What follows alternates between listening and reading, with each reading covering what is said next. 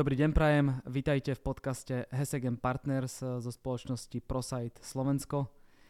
Moje meno je Peter Voštinár, som vašim moderátorom a dnes sa budem rozprávať e, s Martinom Hesekom. Ahoj Maťo. Čau Peťo. Moja otázka, Maťo, bude smerovať k tomu, čo ti spolupráca s ProSite Slovensko priniesla e, do tvojho života, aké benefity tebe, tvojej rodine? Tak uh, hlavne je to finančná časová sloboda. A keby som to trošku rozvinul, tak uh, tá časová sloboda v tom, že ak sa rozhodnem, že chcem ísť uh, na dovolenku 3-4 krát za rok, tak môžem, nemusím si od nikoho brať nejaké dovolenie a viem si zaradiť tú prácu tak, aby som to zvládol. A tá finančná slo- sloboda, vidím to v tom, že v rámci podnikania není strop, čo sa týka zárobku. Ešte keď to porovnávam so zamestnaním, tak um, keď mám nejakú hodinovú mzdu, tak uh, neviem pracovať 24 hodín denne. Niekedy musím oddychovať, niekedy musím spať. To znamená, že ten môj príjem je obmedzený. Kdežto tu vidím, že teda v našom podnikaní uh, ten príjem není obmedzený. Samozrejme to neznamená, že tam není nejaká spodná hranica. Samozrejme aj tá, keď niekto nepracuje, tak nezarába, to je jasné. Ale ten strop tam nie je. A to sa mi na to veľmi páči, že uh, môžem, môžem si ten príjem nastaviť taký, aký chcem. Viem, čo preto mám spraviť a je len teraz na mne, že či na to mám dostatok disciplíny a či sa neuspokojím, keď dosiahnem nejaký väčší cieľ.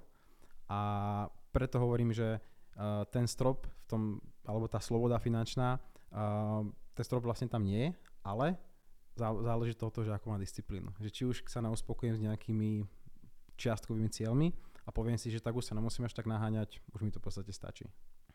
Áno, ja si tiež myslím, že keď napríklad zoberieme strednú triedu, uh, stredná trieda, hovorí sa, že vlastne, že už majú peniaze, majú dostatok peňazí. Uh, otázka je potom, prečo sa väčšina zo strednej triedy stále obáva o ďalší mesiac, ako, ako zaplatia účet, ako sa postarajú o deti a tak ďalej. Čiže m, mm, ako náhle sa obávame o zaplatenie účtov, tak v podstate niečo s peniazmi nie je OK. Tiež si myslím, že sloboda je vlastne o tom neriešiť peniaze. Súhlasím. A napríklad v rámci financií, ja vždy hovorím eh, klientom, že je veľmi dôležité mať ten rozpočet nastavený dobre, to znamená, že aspoň na 6 tých mesačných výdavkov, aby som mal vytvorený nejakú klubu rezervu a vtedy sa nemusím báť. A veľký paradox je v tom, že ak si hovorí, že stredná trieda, že keď sa stretám napríklad s tými klientami, tak väčšinou tí, čo majú najviac peňazí a najviac míňajú a tieto veci e, neriešia. A práve preto vlastne e, tým, že míňajú veľa peňazí, nevytvárajú sa žiadne rezervy, tak majú potom vlastne strach. A boja sa o peniaze, pripisujú to peniazom a tým pádom majú s tými peniazmi zlý vzťah. A tie peniaze k ním potom neprúdia. Pekne. A to je vlastne to, čo sme rozprávali e, pred týždňom dvoma v predchádzajúcom e, podcaste, že pohľad na peniaze, čo si komunikoval, že, že ináč vypočujte si to a pozrite si to, a, že to je o tej energii, že je to o tom naladení sa. A, Martin, ak sa pozrieme na tú, na tie peniaze, na rozhodovanie sa ohľadne peňazí. Máš nejaké, povedzme, tri typy, uh, ako s peniazmi narábať? Tak uh, hovorí sa, že keď vydávaš peniaze alebo niekam ich dávaš a pociťuješ akýby bolesť, tak to znamená, že to, za čo platíš, nevnímaš to, nevnímaš to vlastne ako tú hodnotu tých peňazí. Že napríklad idem do nejakej lepšej reštaurácie a dám si tam dobré jedlo, to jedlo mi dodá nejakú energiu, aby som mohol fungovať, ale keď idem platiť a cítim akéby takú tú bolesť, že vlastne vydávam toľko peňazí, tak niečo nie je v poriadku. Nevnímal som tú hodnotu toho jedla pre mňa, že mi to pomôže a vnímam akýby, e, tie peniaze jak zlé, že musím ich akýby dávať nejak od seba preč. Hej? Alebo teda nevnímam to, že mi tie peniaze niečo akýby priniesli do toho života. A také typy, no ak chcete menej míňať, tak platte v hotovosti, lebo vlastne pri kreditnej karte uh, akoby necítite tú nákupnú bolesť, že vlastne niečo dávate, lebo priložiť tam kartu, pipne, to je to vybavené. Ale keď dávam fyzicky tie peniaze a vidím, že mi odchádzajú z tej ruky a už a možno mi vrátia nič alebo len nejaký výdavok, tak, uh, tak, je to, tak je to vlastne iné.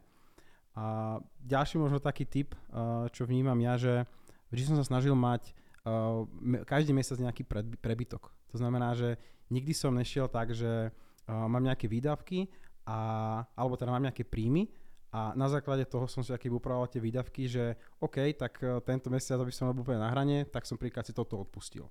A tým pádom som bol každý mesiac v prebytku stále vlastne každý mesiac sa mi navyšoval ten nejaký zostatok na tom účte a tým pádom som bol viac a viac v pohode.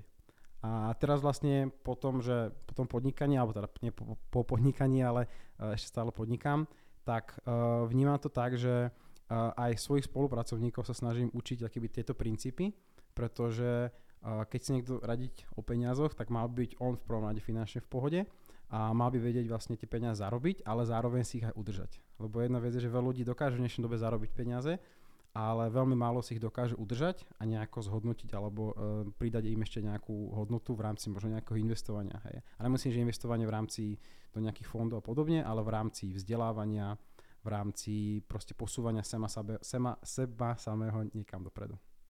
Super, Maťo. Ďakujem veľmi pekne. Týmto ukončíme tento podcast e, a môžete sa na nás e, opäť tešiť a na Martina o týždeň. Čaute.